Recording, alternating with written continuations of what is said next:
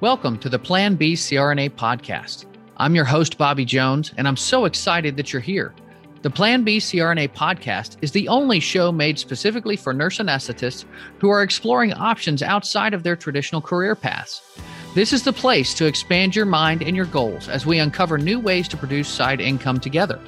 The mindset that we bring to any situation plays a key part in overcoming challenges and really enjoying our unique paths in life. On Thoughtful Thursdays, I like to explore emotional topics that are relevant to CRNAs and other providers. I think of this as my therapy, and I hope you learn some tips and tricks that you can use along your own journey. This episode is brought to you by OnCall Capital.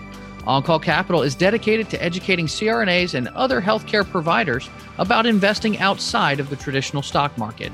OnCall Capital also provides opportunities for you, yes, you, to create passive income and generational wealth while also lowering your taxable income through investments in the apartment and alternative investment spaces. If you haven't hit subscribe yet, make sure you do that right now so that you don't miss an episode. Thanks so much for joining me today. And now, on with the show. Welcome, all ye deck swabbers, to another thoughtful Thursday on the Plan B CRNA podcast. I'm your privateer and host, Captain Dreadlock, and I'll be guiding you through these frightful waters into the calm seas. I've got a question for you first. What be a pirate's favorite restaurant? Arby's, of course.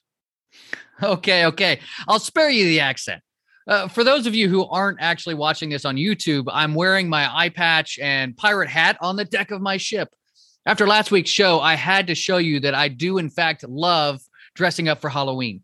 We actually have a dress up trunk for the kids so that they can pretend it's Halloween all year round. And uh, speaking of things that are fun all year round, for those of you who actually know me, you know that I'm a huge sci fi fan. From Star Wars to Firefly to Blade Runner, I'll strap in for just about any type of movie in this genre. The newly remade Dune movie is coming out in theaters near me today, so I thought I'd pay a little homage here with uh, the quote that gets me thinking. Frank Herbert wrote in Dune I must not fear. Fear is the mind killer. Fear is the little death that brings total obliteration.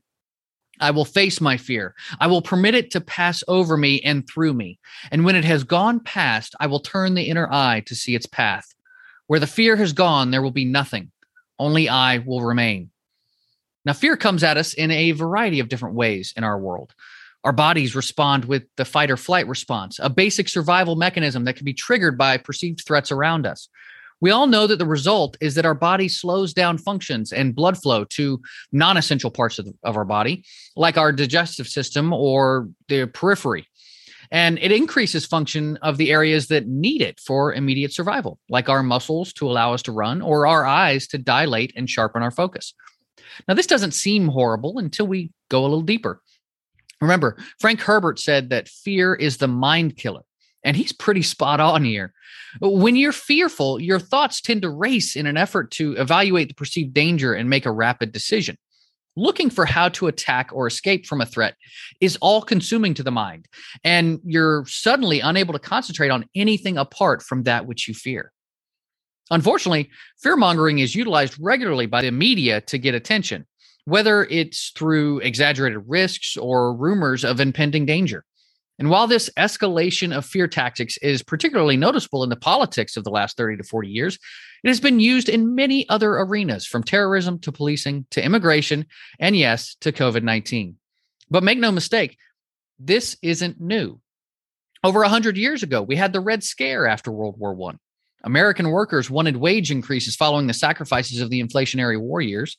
A series of massive strikes created fear that American workers would follow the recent Bolshevik revolution in Russia and other attempts that were following in parts of Europe. Many Americans were spied on or blacklisted from employment. Picketing was actually outlawed. So much for freedom of speech and assembly, right? And laws against child labor and a minimum wage for women were actually struck down. A second Red Scare occurred in the 40s and 50s, ending with the McCarthy trials in 1954.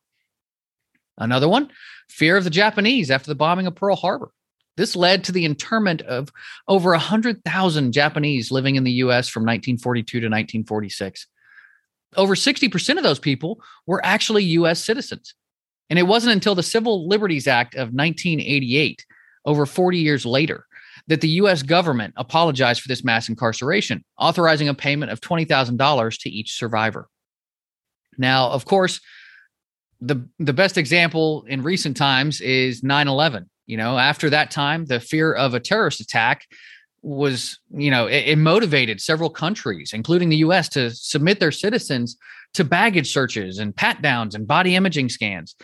Many Americans disagree with this, citing unreasonable search and seizure under the Fourth Amendment. We now see tens of thousands of cameras all over the place now, as well as the tracking of personal locations, behavior, and overall activity made possible by legislation that followed that panic. And don't even get me started on the two decades of war in A- Iraq and Afghanistan that followed. Now, let's face it though, fear works. Media sensationalism is used all the time to stoke fear and overemphasize risks and threats to you. Here are some common words and phrases they use. Let me know if these sound familiar. The word possible, as in officials are worried about a possible attack, or there's a possible connection between memory loss and the air you breathe. In each of those instances, those things haven't actually happened. The possible attack hasn't actually happened.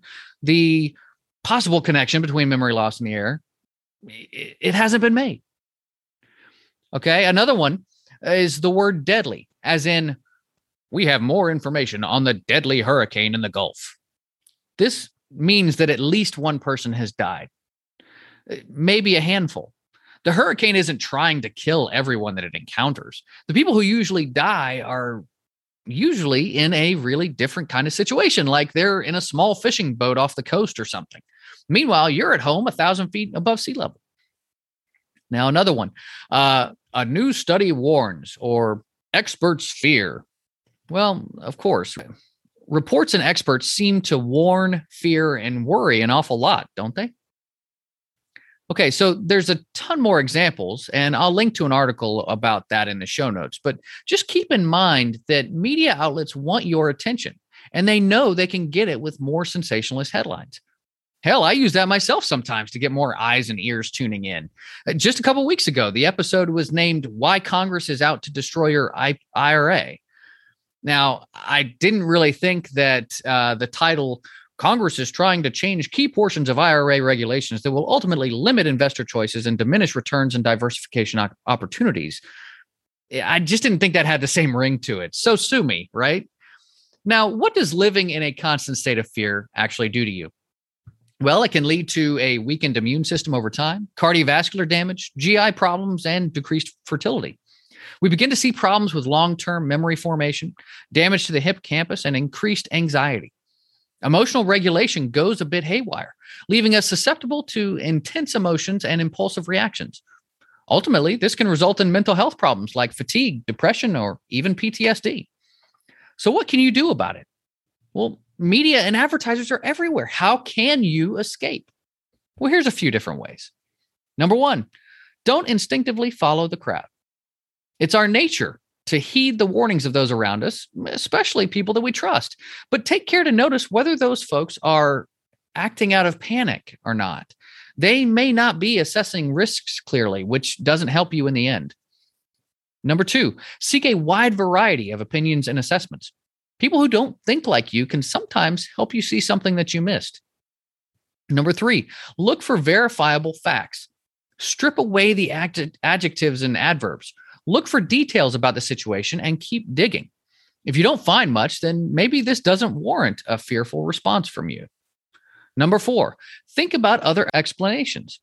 Your fear could simply be a misunderstanding of the situation, so do your best to find and sort out competing explanations. Number five, keep things in perspective. Lightning strikes are scary because they're unpredictable, but few people are actually harmed by them, with the chances of dying at more than 10 million to one. Perspective is everything. Number six, ask if you're being manipulated. Keep in mind that people often say or do scary things to intimidate their voters, victims, or opponents. You should be asking what they're really after with their actions instead of just buying into the fear blindly. And seven, lastly, don't spread the fear. Sure, it might make for juicy conversation and gossip, but it can also be dangerous and harmful. Now, as usual, I provided some links in the show notes for you to check out. So, as you can see, there's no need to be fearing the seas around ye, so long as ye be careful in who ye trust. Aye, matey, a great crew will keep you on the straight and narrow, sailing high and staying dry. And as a last bit of fun, I have a couple more pirate jokes for you. How do you save a dying pirate? CPR. How much does a pirate pay to get his ears pierced? Ah, about a buccaneer. How do you make a pirate mad? You take away the P. You see, because because it actually it turns the word pirate into irate by taking away the P. That's what's anyway. Okay, last one. Why can't pirates say the alphabet? They always get lost at sea. Now, if you enjoyed today's episode, make sure you hit subscribe so that you don't miss any future shows. And I also want to hear from you guys. If you liked this kind of an episode, I do plan to do some more dress up stuff and have some more fun. Uh, but if you have a question, comment, or topic that you want me to cover in an upcoming show, uh, make sure you rate and review on your podcast player. I check those all the time and I try to cover those in future episodes. I hope you'll join me next time, me hearties. This is Bobby Jones signing off.